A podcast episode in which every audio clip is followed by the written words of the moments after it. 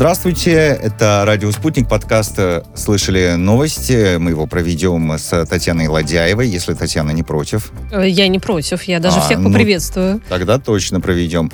С нами на прямой связи актриса, известная актриса, первый заместитель председателя Комитета Государственной Думы по культуре Елена Драпеко. Елена Григорьевна, мы рады приветствовать вас сегодня в эфире Радио Спутник. Здравствуйте. Здравствуйте, Евгений. Здравствуйте, Татьяна. Да, я здравствуйте.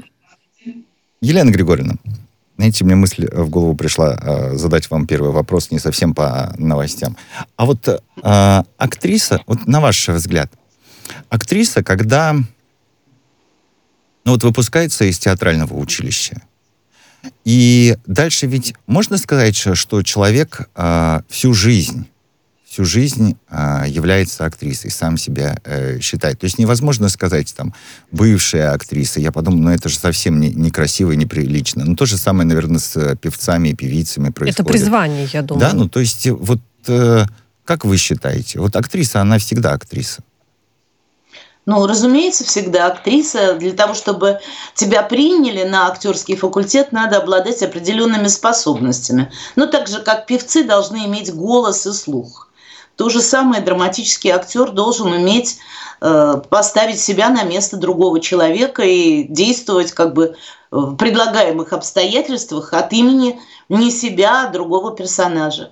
В этом суть профессии. То есть если там можно сказать, он бывший инженер, то бывший актер нельзя так никогда сказать, да? Если ты не потерял квалификацию. Такое тоже случается в нашей профессии. Когда человек долго не выходит на сцену, он может потерять навыки какие-то, умения. Да и такое в любой профессии, мне кажется, может произойти. Что просто актеры на виду всегда, да? Вы как актриса, вы ведь знаете, да, что ваш коллега Зеленский, как вы думаете, он по-прежнему актер? Да, разумеется, да. Конечно. Мало того, он как-то не очень хорошо играет ту роль, которую он взял на себя. Да, я не знаю, как можно это оценивать, но почему я спросила о Зеленском, вообще его фигура мне интересна. А еще теперь уже слышали новость вы, вероятно, Байден передумал организовывать встречу с Зеленским перед американо-российским саммитом. Это сообщают американские СМИ, такую информацию. Говорят, что Вашингтон действительно рассматривал вариант сначала пригласить Зеленского незадолго до переговоров с Путиным Байдена в Женеве. Но потом администрация отказалась продвигать эту встречу. Говорят, что из-за решения Зеленского сменить руководство государственной энергетической компании «Нафтогаз», и как будто бы в Белом доме посчитали, что Украина отказалась бороться с коррупцией. Так пишут в СМИ. Но мы же с вами тоже можем предполагать. А может быть, это и совсем не из-за смены руководства «Нафтогаза». Может быть, просто посчитали, что с Зеленским встречаться. Здесь вообще вопрос, планировали ли на самом деле встречаться. Мне кажется, даже так можно поставить. Как вам кажется? Я согласна с Татьяной. Я думаю, что они не планировали с ним встречаться. Все-таки на глобальной карте проблема, сегодняшняя проблема Украины для Америки не такая важная. Они как-то тихо отползли в этой ситуации. И хотя, в общем, продолжают посылать каких-то советников, но, видимо, отчаялись. И думают, что, скорее всего, не сможет, ни Зеленский, ни современная украинская армия ничего с Донбассом сделать. И зачем им накануне встречи с Путиным еще, делать такую гадость нам? Как встречаться с Зеленским и выслушивать его слезы? Скажите, выслушивать, высматривать его слезы. А что он такое мог бы сказать Байдену перед встречей с Путиным, чего Байден не знает? Так, объективно. Чего не знает Байден про Украину? Поэтому и вопрос, зачем вообще на него тратить время? Нет, это логично, это логично. А Зеленский просится. Но он много куда просится, мы знаем. В НАТО, в Евросоюз. Я думаю, что да, если бы они хотели еще раз плюнуть, так сказать, в нашу сторону, то, наверное, могли бы такую встречу сделать. Но, наверное, решили, что не стоит. Угу. Тем более, что, так сказать, у нас и так очень плохие отношения. Видимо, Байден понимает, что надо каким-то образом хоть сделать вид, что ты пытаешься урегулировать отношения с Россией. А он делает вид, по-вашему? Я думаю, ему это надо для, так сказать, его внутренней политики, потому что у себя там нестроение и безобразие всякие творятся в самой Америке. И думаю, что он попытается заработать какие-то очки на идеи вот экологии, которые он себе придумал, это экологические проблемы. Ну и, наверное, что вот я пытаюсь договориться с нашим главным противником, с которым у нас такие плохие отношения, вот я попытаюсь с ними разговаривать. Я не очень верю, что о чем-то они там договорятся, наши президенты, но сама попытка уже хорошо, уже хоть какой-то диалог, потому что если вообще не разговаривать, так и не договоришься ни до чего. А у нас есть точки пересечения, и достаточно горячие. Это не только Украина, это прежде всего, так сказать, Европа. Вот вся европейская политика Америки, которая, видимо, сейчас каким-то образом будет перестраиваться. У нас есть проблемы по Ближнему Востоку, где мы жестко очень пересекаемся в своих интересах. Я думаю, нам есть о чем поговорить. Ну вот, кстати, стало известно, что снизошел господин Байден, говорят, со ссылкой на советника главы Офиса президента Украины Михаил Подоляк говорит, что президенты Украины и США, Зеленский и Байден, проведут таки телефонный разговор уже сегодня. 7 июня. Наверное, нам об этом расскажут.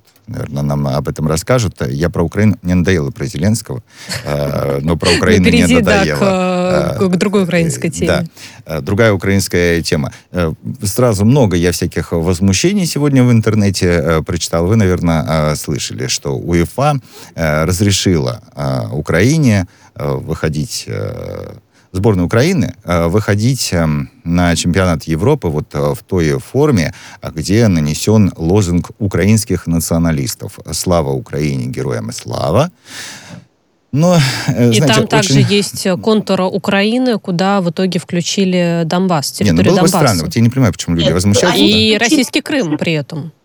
Крым они включили, да. Донбасс они могут включить, потому что Донбасс еще не вышел из состава. Да. Самое главное здесь Крым. А по поводу Крыма, да, но европейцы же не признают присоединение Крыма к России, поэтому, может быть, поэтому. Хотя явная политизация сегодня в вот этой футбольной тематике, она, конечно, очень неприятна, потому что мы же знаем, что и в уставе, значит, футбольного союза есть... ну, как бы прямое запрещение, чтобы использовать для там, социальной розни, для религиозных каких-то призывов или для каких-то политических призывов участие в спортивных соревнованиях. Но видите, что творится в мире? Они уже забыли обо всех правилах, и все законы отменили, похоже. Ну, Елена Григорьевна, я больше про лозунг. А как вы думаете, насколько вероятно, что европейцы, они просто не знают, а что такого, подумаешь, слава Украине, героям слава. Ну, подумаешь. Они не знают, что это бандеровский лозунг. Может быть, я допускаю для себя, что они не знают.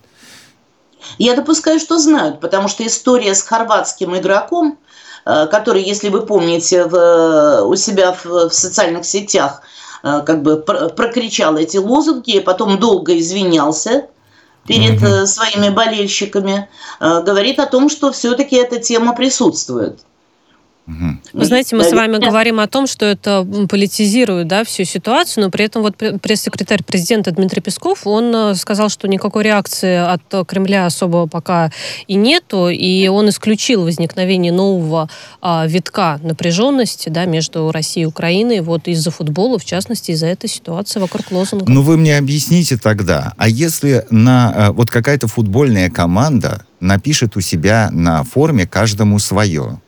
тоже скажут, а, пожалуйста, никакой политизации, пожалуйста. Вы имеете в виду лозунг на... Да-да-да, на Бухенвальде, который... Бухенвальда, да. Да-да-да. Ну, это, конечно, безобразие. Это для нас, для тех, кто помнит, для тех, кто знает, а для новых поколений, наверное, это ничего и не говорит. Вы правы. И прав, наверное, Песков, что не стоит обращать внимание на такие комариные укусы. Мы великая страна, у нас есть, так сказать, сила и мощь, и, так сказать, мы достаточно консолидированная страна, поэтому для нас это ничего, в общем, не изменит. Это изменит только для них. Они попытались подпрыгнуть и укусить, понимаете? И не получилось. Мой слайд на слона называется. Можно тогда вообще, вот когда чемпионат будет проходить, вот будут они в этой форме выходить, а мы будем делать вид, что, ну и подумаешь, главное, как играет российская команда, а не... А я думаю, нам только это и остается. Вот если мы их обыграем, и наподдаем им как следует, вот это и будет наш ответ. Поэтому я призываю наших игроков собраться перед игрой и, да, в общем, выполнить свой гражданский... Оправдать наши ожидания. Вот, да. Елена Григорьевна, все, они мне надоели со своей формой. Давайте о хорошем. Расскажите нам, вы любите петь? Ну, актриса должна любить петь, мне кажется. Я не знаю, но мне кажется, должна любить петь. Но я никогда не пою на эстраде. Да, я считаю, что я недостаточно хорошо пою, чтобы это показывать зрителям. В фильмах, в которых я играла, там были такие случаи, когда я пела частушки. В спектаклях было, когда я выходила, так сказать, и пела там громко русские народные песни. Были такие случаи, а вот отдельно петь я не решаюсь. А как вы относитесь к поручению Путина и администрации президента уже к октябрю подготовить предложение по созданию международного конкурса песни на русском языке? Его почему-то сразу назвали «Русское Евровидение», но мне так как-то... Почему? «Русское Евровидение». Ну, ассоциация такая, потому что международный песенный конкурс только на русском языке. Собственно, мне кажется, это логично. У нас есть такой фестиваль. Замечательный фестиваль, который проходит у нас в Петербурге уже 6 лет, он называется «Добровидение». «Добровидение» мы придумали много лет назад, и он проходит, начинается в этнографическом музее, где выставлены костюмы всех народов России, и возле витрин с костюмами выступают артисты из национальных наших окраин, русских территорий. А вот последние на большой сцене, потом это было, по-моему, на Сибур-арене, собрались коллективы, народные коллективы из многих территорий России, из Оренбурга, из Алтайского края. К нам приехали молдаване, молдавский жок у нас был в гостях. И это вот народное искусство, истинно народное искусство, которое мы пытаемся предложить вниманию наших зрителей. Но, к сожалению, пока центральные каналы нас не показывают. Культура показала ОТР. А культура что вам? Культура тоже федеральный канал. Ну, почему же? Хороший канал. Хотелось, чтобы они полностью показали. А вот белорусы как раз показали. А вот скажите мне, пожалуйста, ну вот говорят, знаете, но там не будет Моргенштерна, там не будет Милохина, кого-то там, наверное, еще не будет. Ну, вот популярных исполнителей, видимо, которые... В которых мы не разбираемся, я добавлю так. Да. Ну, не... Они поют на русском языке? На русском, да. Ну, пусть попробуют. Нет, Милохин, по-моему, вообще не поет. Нет, Милохин что-то уже поет. Уже поет, да. На русском языке, видимо, что-то поет. Ну, в ТикТоке у себя поет. Ну, нет, он допустим. В ТикТоке, но какие-то записи треков он тоже делает. Я не понимаю, кто будет это решать. Понимаете, Елена Григорьевна? Вот вы говорите, не показывают федеральный канал. А федеральные каналы показывают по принципу того, кто сейчас кого. Сейчас «Россия-1» побьет Первый канал по рейтингам или наоборот. Вот они в большей степени исходят из этого. Если мы оттуда уберем популярных исполнителей, а «Калинку-малинку» будем петь на этом русском Евровидении, никто смотреть не будет. И где здесь почему? Вот это... Ну, потому что... «Голос дети» смотрит вся страна как опоенная. Ну да. Сегодня замечательный конкурс, по-моему, он по НТВ идет, это за 60 плюс. Ага. И там замечательные исполнители. Вот я вчера полвечера смотрела и слушала прекрасные исполнители из разных уголков России. Пожилые люди, которым нравится петь и которые поют хорошо. Они не профессионалы, но есть очень замечательное исполнение. А очень может быть, не надо тогда создавать новое? Зачем? Вот если есть вот это Добровидение, как вы сказали, да, то есть это уже существующий сайт, существующий фестиваль с историей. Может быть, нужно просто его развивать, делать его, ну, если мы хотим статус международного, да, чтобы туда приезжали все, ну, значит, просто его доработать как-то. Не, но мы должны решить, если это песни на русском языке, то они могут быть и современные песни, и рэперы могут там выступать, а выступать могут быть современные исполнители эстрадные, потому что все-таки Добровидение – это народное искусство. Начиналось все с казачьих песен, понимаете, таких вот совершенно народных. А, наверное, все-таки Владимир Владимирович Путин говорил о конкурсе, так сказать, русскоязычных. Ну да, без ограничения жанра, скажем так. Без такого жесткого ограничения жанров. И, наверное, это можно было бы сделать очень красиво. У нас есть замечательные исполнители. Я говорю, вот «Голос дети», «Голос», вот потом «Все вместе», прекрасные совершенно передачи, которые тоже все смотрели с удовольствием, там тоже пели по-русски.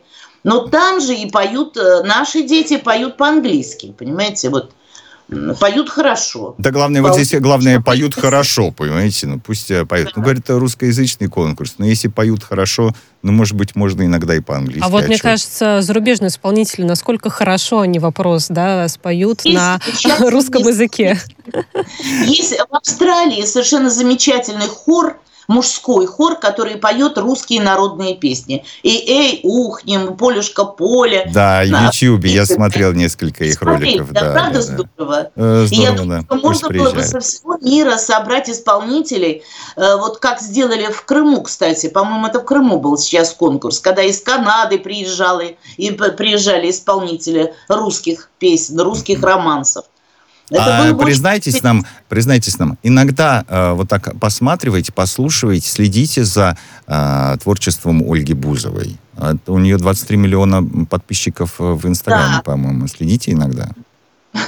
Да, нет, я ее творчество не изучаю, конечно, но у меня были, так сказать, с ней такие заочная перепалка, я бы сказала. А, даже перепалка? Это интереснее. Да, подождите, перепалка. Когда она пожелала петь гимн России на, значит, правительственном мероприятии на Красной площади. Угу. И меня попросили прокомментировать, я сказала, что я не думаю, что она такого уровня исполнительница, чтобы можно было ее приглашать на Красную площадь, да еще в день, предположим, Победы. Ну, я не знаю тогда, может быть, это не совсем корректно у вас тогда, вам такой вопрос задавать. Но вы ведь слышали, да, что Эдуард Моляков... Почему некорректно? Мы спросим актерское мнение профессионального актрисы, актрисы. Художественный руководитель МХАТ имени Горького объяснил вот это свое решение на роль Беллы Шанталь в спектакле «Сутириади. Чудесный грузин», спектакль про Сталина. Он утвердил Ольгу Бузову. И там дальше история такая. На мой взгляд, дальше история такая. Дальше художественный руководитель театра уважаемого говорит: ну, давайте вы только не будете мне говорить, что дело там в том, что она очень популярная и в числе ее подписчиков. На самом деле нет. Я ее выбрал на эту роль, потому что... И там дальше объясняется. Герой нашего времени, думаю, там есть громкая фраза, потому что она герой нашего времени. У нас раз в месяц кто-то герой нашего времени. Вот так вот. Но скажите, пожалуйста, Сталин, да, и Бузова, и все. И получается, что мы получаем такой... беспроигрышный вариант. Все пошли смотреть, как Бузова играет в спектакле про Сталина. Расскажите нам, мнение профессиональной актрисы, как сказала Татьяна, мы хотим услышать. Ну что ж, почему не попробовать? Я поняла, что Бояков берет Бузову как Бузову, то есть она будет играть саму себя. Ей не надо перевоплощаться, ну а дальше как бы сцена покажет. Бузова, она первые 5 минут. Ну, зрители посмотрели, вот она Бузова. а дальше играй. А дальше ты или становишься Беллой Шанталь, или не становишься, если я правильно вас понял. Да, и дальше оценивает зритель.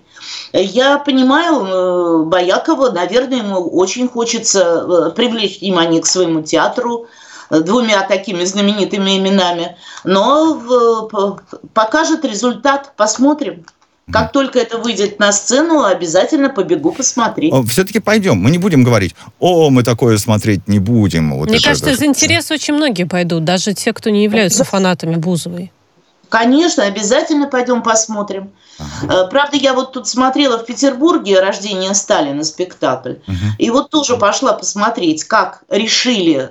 Ну вот спектакль мне, честно говоря, не очень понравился, потому что они в первой сцене уже фактически сыграли все.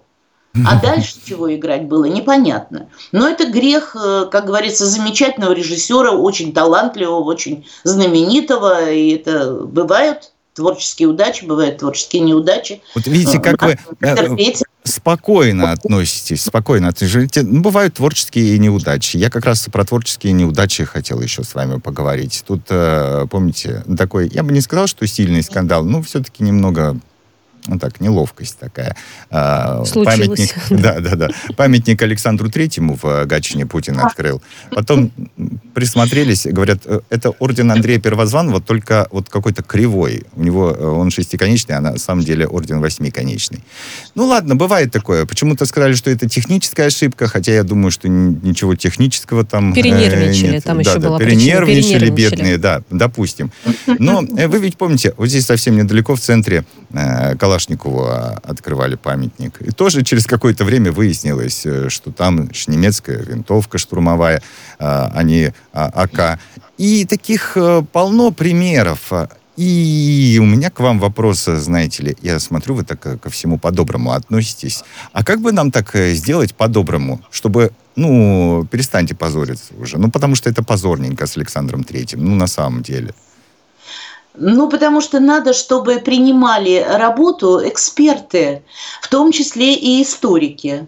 Если бы они Веленбахова позвали бы посмотреть памятник, то, наверное, это, так сказать, недоразумение не случилось бы. Точно так же, как, наверное, вот когда про Калашникова там Шмайсер был изображен, изобретенного им автомата, наверное, надо было пригласить специалистов по оружию. Или у нас была совершенно позорная история, когда на 9 мая у нас немецкий танк и фашисты вдруг были, так сказать, поздравляем с Днем Победы. Такая история была, когда долго извинялись молодые ребята, которые это все изготовили, а у них нет понимания, понимаете, знания нету. Это все отсутствие культуры, отсутствие внутреннего, как сказать, контроля. Потому что все-таки надо, чтобы был некий экспертный совет, который состоит из специалистов. Вот раньше в советском кино я довольно много снималась в военных фильмах. Это «И зори здесь тихие», там у нас была «Тишина», еще там несколько фильмов. У нас всегда был консультант. Он был специалист. А вы думаете, сейчас нет? Вот когда действительно создается памятник, причем такой масштабный памятник, да, не там... Мы понимаем, что нет. Как это нет? Но мне кажется, этого не может быть. Я думаю, что нет. Может быть, там были художники какие-то, может быть, там, не знаю, кто-то... Хорошо, даже если это был, то это был горе. Горе-художник. Горе-консультант. Горе-консультант, да. Он художник, он так видит, ему можно, а консультант... Хорошее оправдание для любой ошибки. Да, или перенервничали, тоже хорошее оправдание. Я все-таки думаю... Может быть, это на каком-то должно быть законодательном уровне. Но вот с этим предложением меня сейчас, как всегда, закидают грязными помидорами. Меня сейчас закидают. Чтобы не ставили все подряд. Вот захотел, поставил памятник. Чтобы как-то это регулировалось. Так это и должно так быть. И мне кажется, что как будто бы так оно, по идее, и есть. Но вот, как выясняем, нет. Да, на самом деле это регулируется, у нас есть специальные нормы, есть и специальные законы, просто их надо исполнять, достойно, будем говорить, исполнять. Они нервничают, да? Они нервничают, да. А на самом деле есть экспертиза и художественная, и просто состав экспертного совета, видимо, не вошел специалист по геральдике, по этому конкретному вопросу. Елена Григорьевна, просим вас оставаться с нами на связи в течение ближайших 3 минут. Мы послушаем выпуск новостей в эфире «Радио Спутник». Нашим слушателям напомним, что в подкасте «Слышали новости» у нас в гостях советская и российская актриса театра и кино, первый заместитель председателя Комитета Государственной Думы по культуре Елена Драпеко. Встретимся через 3 минуты 20 секунд.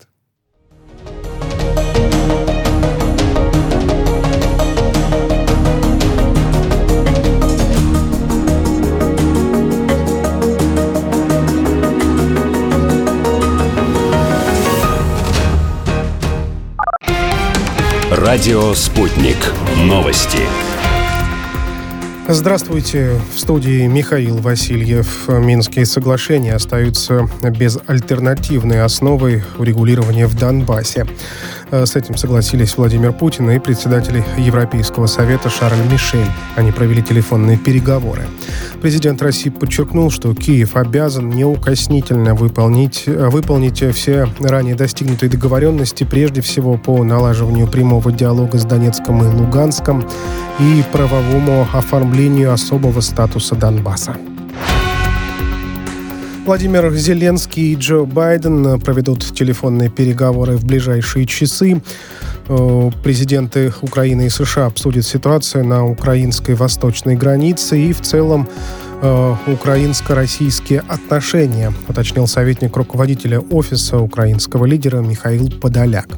Ранее Зеленский предложил Байдену встретиться до российско-американского саммита в Женеве, который пройдет 16 июня.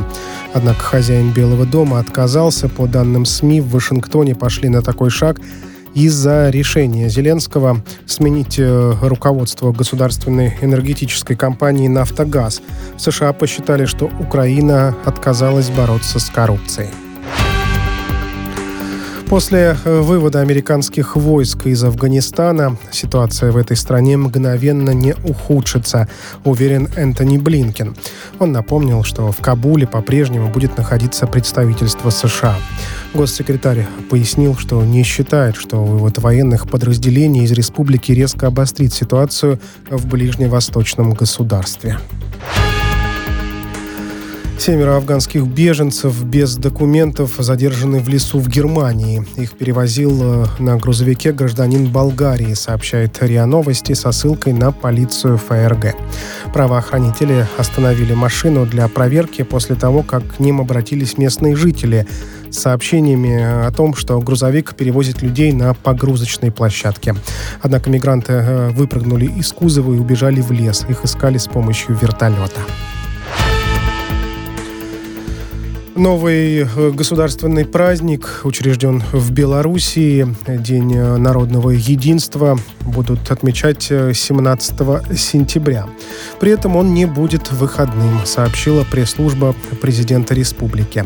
До этого Александр Лукашенко подписал указ об объявлении в республике этого года годом народного единства. Такое решение принято для укрепления общества.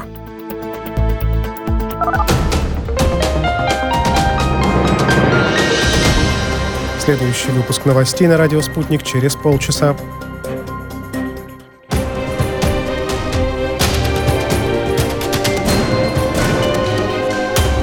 Радио «Спутник».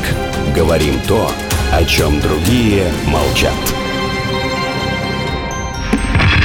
Вчера по телеку видел. Мне тут по телефону сказали. В соцсетях только обсуждают, что... И так десятки раз каждый день. В эфире «Радио Спутник». Всегда правильный ответ на вопрос. Слышали новость?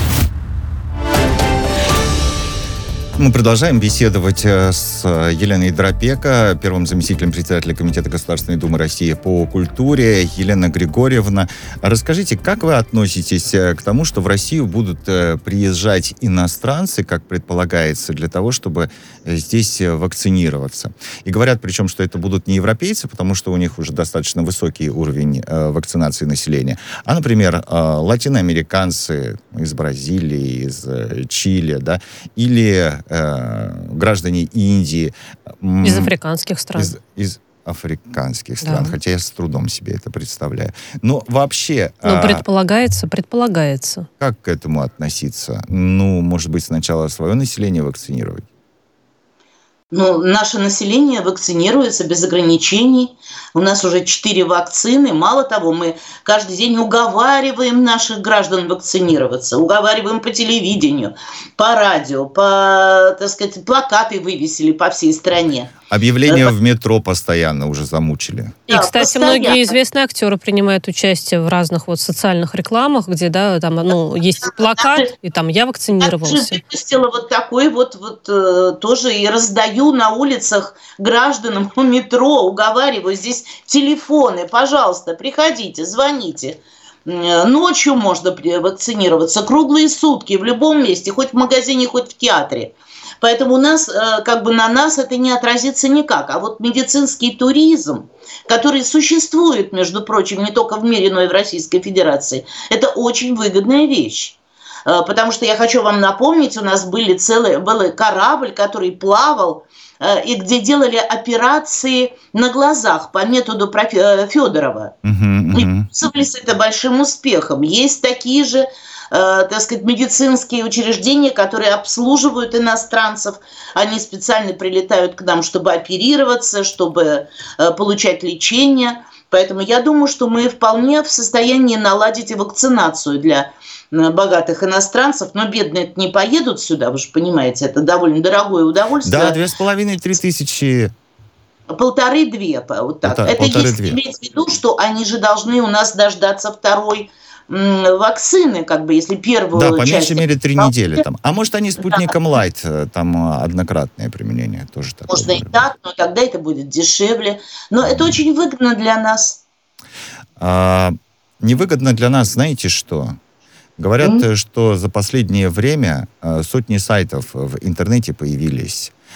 Там можно приспокойненько купить поддельные сертификаты о вакцинации. Вот кому там надо. Особенно, ну, пользуется спросом, как говорят, у тех, кому обязательно нужно вакцинироваться. У учителей, у докторов, у тех, кто хочет поехать за границу. Ну, вот а какой смысл ехать? У нас все равно наши препараты не разрешены Евросоюзом. Но куда они поедут? В Европу все равно не поедут. Но... Понимаете, здесь 2 вопроса сразу. Во-первых, ну, зачем тебе поддельный сертификат? Вот зачем тебе поддельный сертификат? Вот вместо того, чтобы собственное здоровье... Ну, меня это удивляет, да? Чтобы себя защитить, люди берут и еще тратят деньги на то, чтобы там какую-то бумажку мошенникам отдать деньги, да, и получить у мошенников бумажку. У меня больше вопрос, а где это реально надо? Вот, ну, то есть у нас все-таки не те условия, что ты ничего не можешь пойти... Учителя, доктора. Ну, так мне кажется, там можно какой-то медотвод тогда придумать, если очень принципиальный ты человек. Но, с другой стороны, и второй же здесь вопрос возникает. Подождите, так надо же их срочно ловить, этих мошенников. Надо, это вопрос Министерства внутренних дел, МВД. Но поймали же они жуликов, которые обманули ветерана, который сидел рядом с Владимиром. Они вообще, если хотят, они быстро находят. Надо заставлять их. Чтобы искали, находили этих мошенников, телефонных мошенников, и в интернете сколько их жулья этого развелось. Я считаю, что нам надо просто увеличивать количество вот этих работников в милиции, которые сидят вот в этом самом отделе К, по-моему, он называется, да. По мошенничеству в интернете и в телефоне. Мне тоже звонили мошенники, не поверите. Нет, почему же? Очень даже поверим, да. Да, долго разводили, а я потом глянула на телефон, а звонок, как бы, телефон московский, но из Баварии. Как представляете? А у меня высвечивается, у меня так настроен телефон. И я вижу, что звонок из Баварии идет. И что вам предлагали сделать мошенники? Они меня пугали, что у меня со счетов вот прямо сейчас выводят деньги. Это понятно. Да, такая распространенная. Старая такая байка. Вот. Я особенно-то с ним не разговариваю, но мне было интересно, я говорю, понимаете, я же спецсубъект, поэтому давайте я вас свяжу с нашей службой охраны Государственной Думы. Да, вот сейчас вам перезвонит полковник такой-то. И звонит мне полковник такой-то, представляете, мужским таким голосом, со мной разговаривает. Я говорю, давайте приезжайте, я вас жду в своем кабинете. Это он из Германии должен был приехать. Долго бы добирался. Да. Фамилия, имя, отчество, должность, адрес своего... То есть их не смутило, что вы депутат Государственной Думы? Их это не смутило? Ничего, ну жулики, они жулики. Мне кажется, есть. Они не разбирают, не всегда разбираются, кому они звонят. Вот главное, что дозвонились, и надо попытаться добиться своего. Да. Нет, они знают мою фамилию, имя, отчество, они знают мой возраст. То есть у них где-то там зарегистрировано, видимо, я на каком-нибудь сайте что-нибудь вывесила. И они мне конкретно звонили. Поэтому... А вот по поводу сертификатов этих поддельных о вакцинации, вот все-таки я не очень, честно говоря, понимаю, знаете, схему. Ну, то есть это же все равно должно везде отразиться, да, то есть в госуслугах это должно как-то отразиться. И это, если ты должен где-то предоставить этот сертификат, ну, там, в поликлинике, да, в базе данных в некой, все это должно где-то быть отражено. Ну, вот как так можно сработать, чтобы везде в итоге... Но это купленный врачик, купленная медсестричка. Ну, видимо, да. В какой-то из клиник. И купленные кто еще? Сотрудники госуслуг? Нет, почему? Нет. Медсестричка вносит вбивает это там все. И все, счастье, и все автоматически. Понятно. Да. А вот это уже не просто телефонное мошенничество. Вот позвонят из Баварии, у вас дайте-ка нам денег, да, переведите. Конкретная медсестра. Да, здесь конкретный человек. То есть это же целая коррупционная схема. Как вы думаете, поставят ли заслон, хоть небольшой заслон? Я думаю, что да, мы обязательно обратимся от Государственной Думы в МВД, чтобы они поставили заслон таким безобразием. Представляете, человек не вакцинированный и придет к нашим детям. А вдруг он заразный? У него же, если он вакцинирован, у него, наверное, ПЦР-тесты не берут каждые 3 дня, как у нас у депутатов Государственной Думы. Прежде чем войти в Государственную Думу, мы же сдаем тесты. Вот, а они просто могут заразить наших детей. Наши дети заразят наших родителей невакцинированных. Это очень опасная история. А потом, я не понимаю людей. Это все равно, что, знаете, купил билет и не поехал. Есть такой, да. Люди права для того, чтобы водить машину, а потом попадают в аварии, понимаете? С этими липовыми правами. Я вот этого вообще не понимаю. Да они же могут и передумать потом вакцинацию все-таки, допустим, захотеть сделать, а по второму разу нельзя. Да. А знаете, хотел с вами еще обсудить мнение ректора Высшей школы экономики. Господин Кузьминов говорит, что для решения проблемы образовательной неуспешности, а в России это действительно, как он считает, проблема, потому что 25-30% школьников учатся недостаточно хорошо, если не сказать жестче. Вот для решения этой проблемы следует выдавать выравнивающие гранты школам, которые работают с большими группами детей, семьи которых находятся в сложных экономических обстоятельствах. Чтобы довести вот эту цифру 25-30%, до 10, как в Норвегии. Ну, там 10% неуспешных учеников. Потому что, говорят, неуспешные ученики потом из-за этого становятся бедными. Вот он связывает бедность с плохой успеваемостью в школе. Что вы по этому поводу думаете? Ну, я считаю, что да, конечно. У нас сегодня очень большая наполняемость в классе. И учителю просто не хватает времени заниматься с отдельными учениками. А дети ведь, они очень по-разному усваивают материал. Вообще по-разному развиваются. Я, как, так сказать, мама и бабушка иногда читаю вот это о воспитании детей. У них мозг развивается не непрерывно, а рывками как-то. Понимаете? Вдруг он неуспешным, то вдруг начинает хорошо учиться. А потом или успешные, там в младших классах вдруг становятся троечником. И вот с такими детьми, вообще с любыми детьми, надо заниматься, исходя из их возможностей. А в классе сидит там, не знаю, почти 40 человек. Ну, слушайте, 30, но мы же всячески в нашей стране пытаемся поднять уровень демографии. Если мы будем с этим справляться, то школьников, соответственно, будет становиться еще больше, да, школы... а значит, как бы они будут вообще переполнены. Ну, да. Но мы сейчас строим школы, очень много школ. Покупаем их. У нас вот в этом году в Петербурге 12 школ купили, уговаривали строителей в рассрочку продавать, потому что из-за пандемии денег-то немного осталось, очень много потратили на лечение. вот в рассрочку покупаем, мы еще будем строить 3000 школ по всей стране для того, чтобы ликвидировать третью смену, там, где она есть, вторую смену, чтобы дети нормально учились. А как только у нас появится достаточное количество школ, мы можем наполняемость класса делать уже нормальную, там, 24. А мы с вами надеемся, что это произойдет уже, ну, вот-вот скоро, что это не когда-то там, а вот-вот скоро. Елена Григорьевна, спасибо вам за ваши инициативы, за то, что нашли сегодня время поговорить с нами. Первый заместитель председателя Комитета Госдумы по культуре Елена Драпеко была сегодня гостем нашего подкаста. Слышали новость, которую мы провели вместе с Татьяной Ладяевой. Спасибо. Спасибо, Жень.